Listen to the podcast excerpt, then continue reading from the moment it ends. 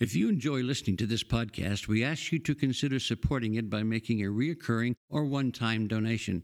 Visit Mayflower's website at www.mayflowerucc.org and click on the Donate Now button. Donations made to Mayflower's Radio Fund are tax deductible and go toward keeping this podcast available.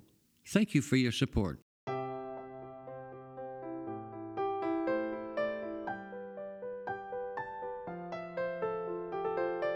The sermon you are about to hear was preached at Mayflower Congregational UCC Church of Oklahoma City by the Reverend Lori Walke, Associate Minister at one of America's premier liberal Protestant pulpits. At Mayflower, we are an open and affirming peace and justice church where we believe that religion should be biblically responsible, intellectually honest, emotionally satisfying, and socially significant. We go now to the pulpit of Mayflower UCC Church of Oklahoma City and to the preaching and teaching of Reverend Lori Walke. Scripture lesson this morning comes from the remarkable book of Job. And it's hard to start right in the middle of Job, but I'm going to read these words and then Lori will sort of back up the context behind it in her sermon. I'm reading starting at the first verse of the 23rd chapter of the book of Job. Then Job answered, Today also my complaint is bitter. His hand is heavy despite my groaning. Oh, that I knew where I might find him, that I might come even to his dwelling. I would lay my case before him and fill my mouth with arguments. I would learn what he would answer me and understand what he would say to me. Would he contend with me in the greatness of his power? No, but he would give heed to me. There, an upright person could reason with him, and I should be acquitted forever by my judge. If I go forward, he is not there, or backward, I cannot perceive him. On the left, he hides, and I cannot behold him. I turn to the right, but I cannot see him. God has made my heart faint. The Almighty has terrified me. If only I could vanish in darkness, and thick darkness would cover my face. Here ends this reading inspired by God. May God grant to us wisdom and courage for interpretation.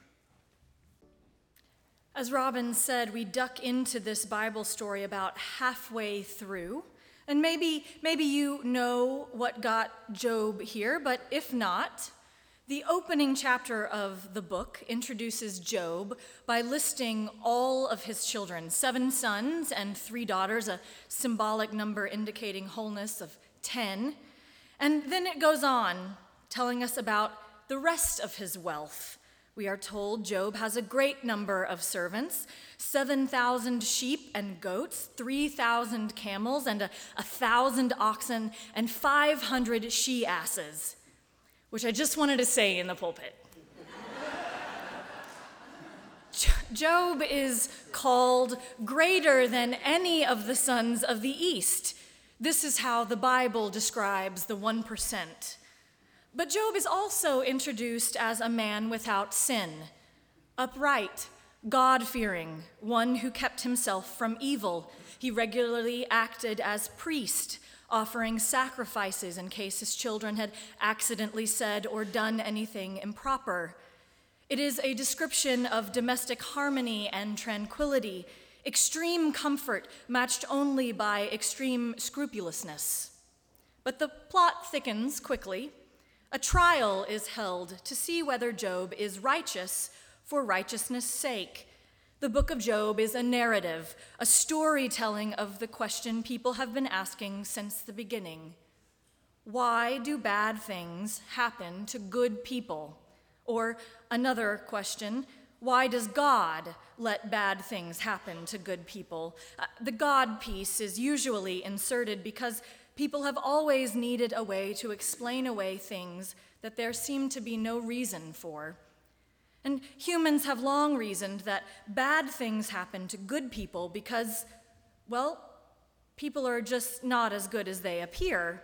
And if this is true, then the rest of us can still harbor hope that we, unlike those other heathens, can be good enough to avoid pain and suffering So perhaps we find Job on an ash heap lamenting because Job is just not as holy as he seems. Perhaps his religious devotion is dependent on dividend yield or where the stock market closes. What will happen if everything Job has he loses and lose everything he does? One day, as the story goes, a messenger comes running up the driveway with terrible news for Job. All of the oxen have been stolen. And as that messenger was still talking, another one burst in with the news that fire has come down from heaven, burning up all the sheep and goats, along with the servants tending them. And then, before that messenger could finish, another messenger came bearing news that all the camels had been stolen. And before that news had settled, a fourth messenger came with the worst news of all Job's children, who had gathered at the oldest brother's house all of them were dead, killed when a great wind caused the house to fall in on itself. There is no word for a parent whose child dies. Children without parents are orphans, and a living spouse whose spouse has died is called a widow or a widower. But no one has ever come up with a word for a parent who outlives a child. The death does not change whether or not one is a parent. So it is no wonder that Job tears his clothes, cuts off his hair, and falls to the ground. This we expect. What else is one to do but collapse? Our hearts, much less our bodies, cannot hold themselves up under such grief and loss. What we do not expect is his response. He says, With nothing I came out of my mother's body, and with nothing I will go there. The Lord gave, and the Lord has taken away. Let the Lord's name be praised. The text says that in all these things, Job did not sin and did not say that God's acts were foolish. But still, it is clear he is grieving deeply. People often say really unhelpful things to other people who are grieving, like, God needed him more than you did. She's in a better place. It's part of God's plan. Or in the case of Job, at least you have your health. This is, of course, what Job loses next. Uh, at least you have your health. Oh, not, not anymore. Because to fully test whether or not Job is righteous for righteousness' sake, everything must be taken from him. Job is suddenly afflicted by what the text describes as an evil disease, covering his skin from his feet to the top of his head.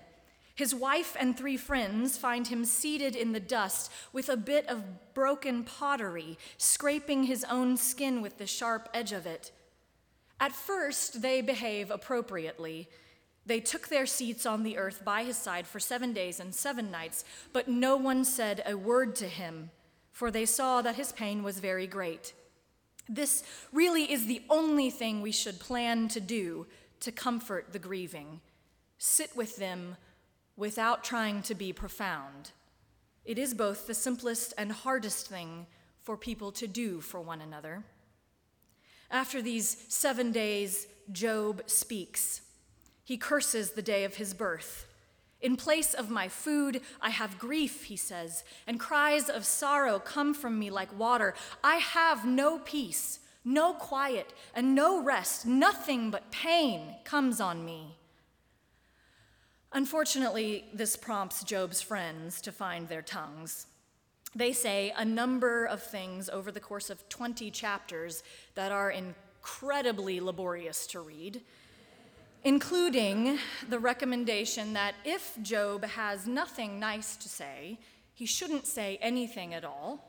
And they eventually insinuate that Job has actually done something to deserve all this.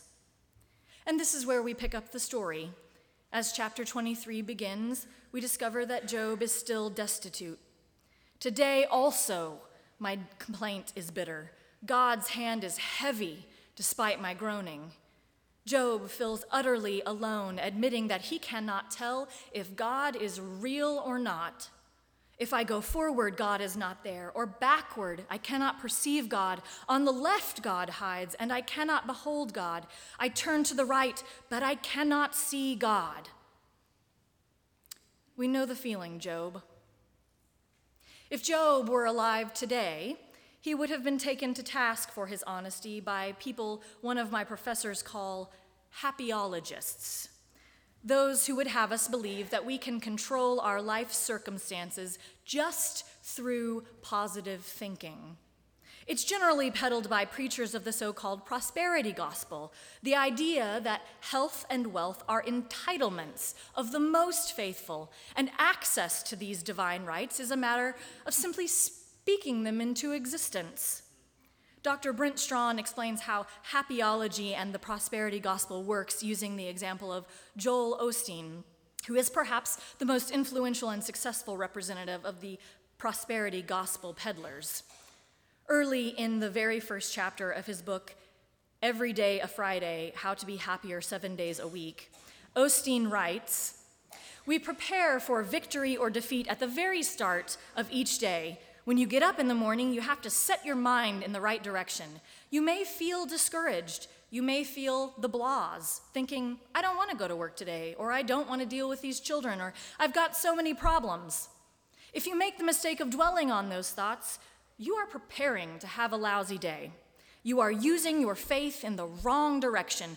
Turn it around and say, This is a great day. Something good will happen to me. God has favor in my future, and I'm expecting new opportunities, divine connections, and supernatural breakthroughs. When you begin each day in faith, anticipating something good, God tells the angels to go to work and arrange things in your favor. He gives you breaks, lines up the right people, and opens the right doors. Faithfulness, according to happyologists, is defined as anticipating something good and using your faith in the right direction, as defined as expecting goodness, prosperity, health, and the realization of one's dreams.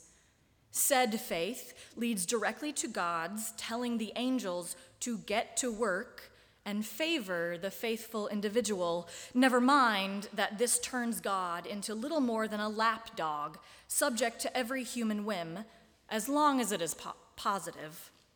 And it's not simply about being positive, it's also about not being negative at all. Osteen goes on. Whenever we speak something, either good or bad, we give life to what we are saying. People don't realize they are prophesying their futures. Negative thoughts may come to your mind, but don't make the mistake of verbalizing them. The moment you speak out, you allow them to take root. Osteen has seemingly endless examples about how this works. The baseball player who went from being a winning pitcher to being a losing one when, after moving to a new field, he made the mistake of complaining that the left field fence was too close. Or the maintenance man who always reported on what was broken, who got sick and died at just 55 years old. If only this maintenance man hadn't talked so much about everything he had to fix. He could have lived a long life and enjoyed his retirement. If I thought Osteen actually read the Bible, I might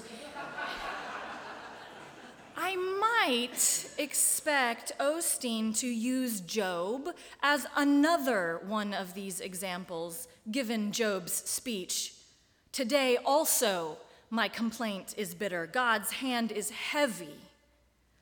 Osteen would no doubt label that negative prophecy and advise Job to turn that frown upside down. But Job is Joel Osteen's worst nightmare. Job never runs from the rage, disbelief, and grief that he experiences. He rejects the harmful theology that God is a cosmic puppeteer, and this makes all the difference. At the end of the book of Job, it is God who twice says, My servant Job has spoken of me what is right And it is this kind of speech that matters. It is Job's painful, honest, gut wrenching, full of grief, name the darkness speech, which is commended by God as right, firm, and true. It is not just Job who affirms this. We hear it in the multitude of laments in the book of Psalms. The psalmists do not reach a place of new life by means of denying their very real, very difficult, and often very unjust circumstances, but precisely by voicing them. To operate in denial of these real, often volatile emotions, which is what happyologists recommend, is not only untrue to the Psalms, it is downright duplicitous, if not pathological. It may even be evil, according to the Psalm 73, that only people to en- the only people to enjoy a life free of pain are the wicked, or in the words of Tal Ben-Shahar, the only people who don't experience normal unpleasant feelings are psychopaths and the dead. And the psychologists in this church would have me remind us all don't forget science. A large body of data shows it is precisely the articulation of painful emotions that facilitate healing and health, whereas the inhibition of those emotions lead to disease and dysfunction. The prosperity gospel faces as much resistance from the New Testament as it does in the Hebrew Bible. Can you imagine what advice Osteen would have given Jesus as he prayed in the Garden of Gethsemane? Buck up, buttercup. And this is the anti gospel. Jesus says so. When Jesus says that he will suffer many things and be put to death, Peter corrects him God forbid, don't talk like that. And according to the prosperity gospel, Peter is giving the right advice, telling Jesus not to verbalize such negativity. But it, Jesus sets Peter straight Get behind me, Satan. Easter is possible only after Good Friday. Joy comes in the morning, but only after a long night of grief, and not because we pretend that we are not suffering, not because we ignore reality. Rage, disbelief, grief, maybe you've heard that they don't belong in church or in the spiritual life, but they do, for the Bible tells us so. It's interesting to note that when Job says to his friends, Today also my complaint is bitter, the word translated bitter also means rebellion. So that Job says, Today also my complaint is my rebellion. Like the prophet Jeremiah, he does not say, Peace, peace, when there is no peace. No, in the face of injustice, calamity, and chaos, Job refuses to pretend everything is hunky dory. No, it is not fine. No, things are not as they should be. So he protests. Job's complaint is rebellion against the idea that any of us deserve pain and suffering, that God expects us to just take it. And Job models what Jesus eventually says is an imperative to speak out and act against injustice in both our personal and political lives. I, I repeat myself there because the political is personal. Ask any American of color, ask women, ask gender, transgender men and women who just need to go to the bathroom. So many of us are full of rage, disbelief, and grief at the way things are.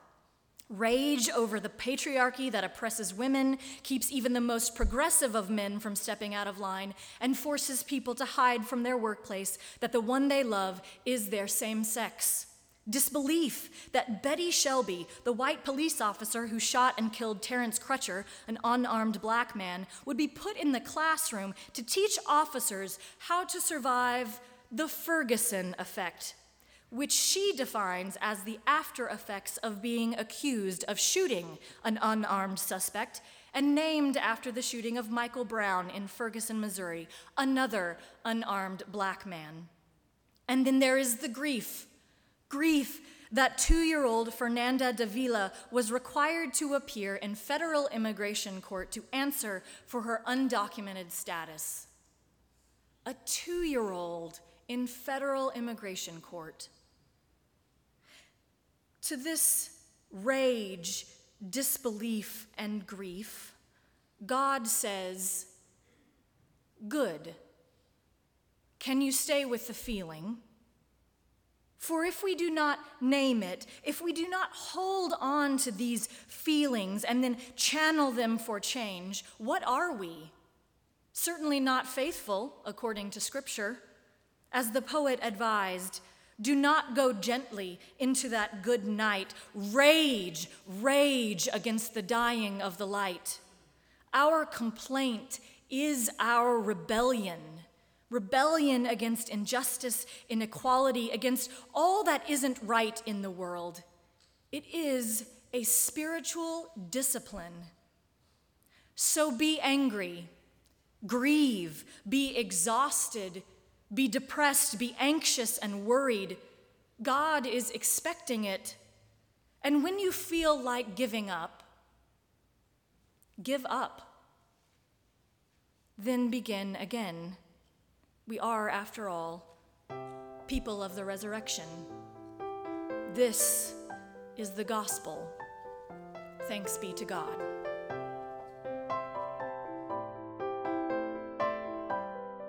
You've been listening to the preaching and teaching of Reverend Lori Walke, Associate Minister at Mayflower Congregational UCC Church of Oklahoma City.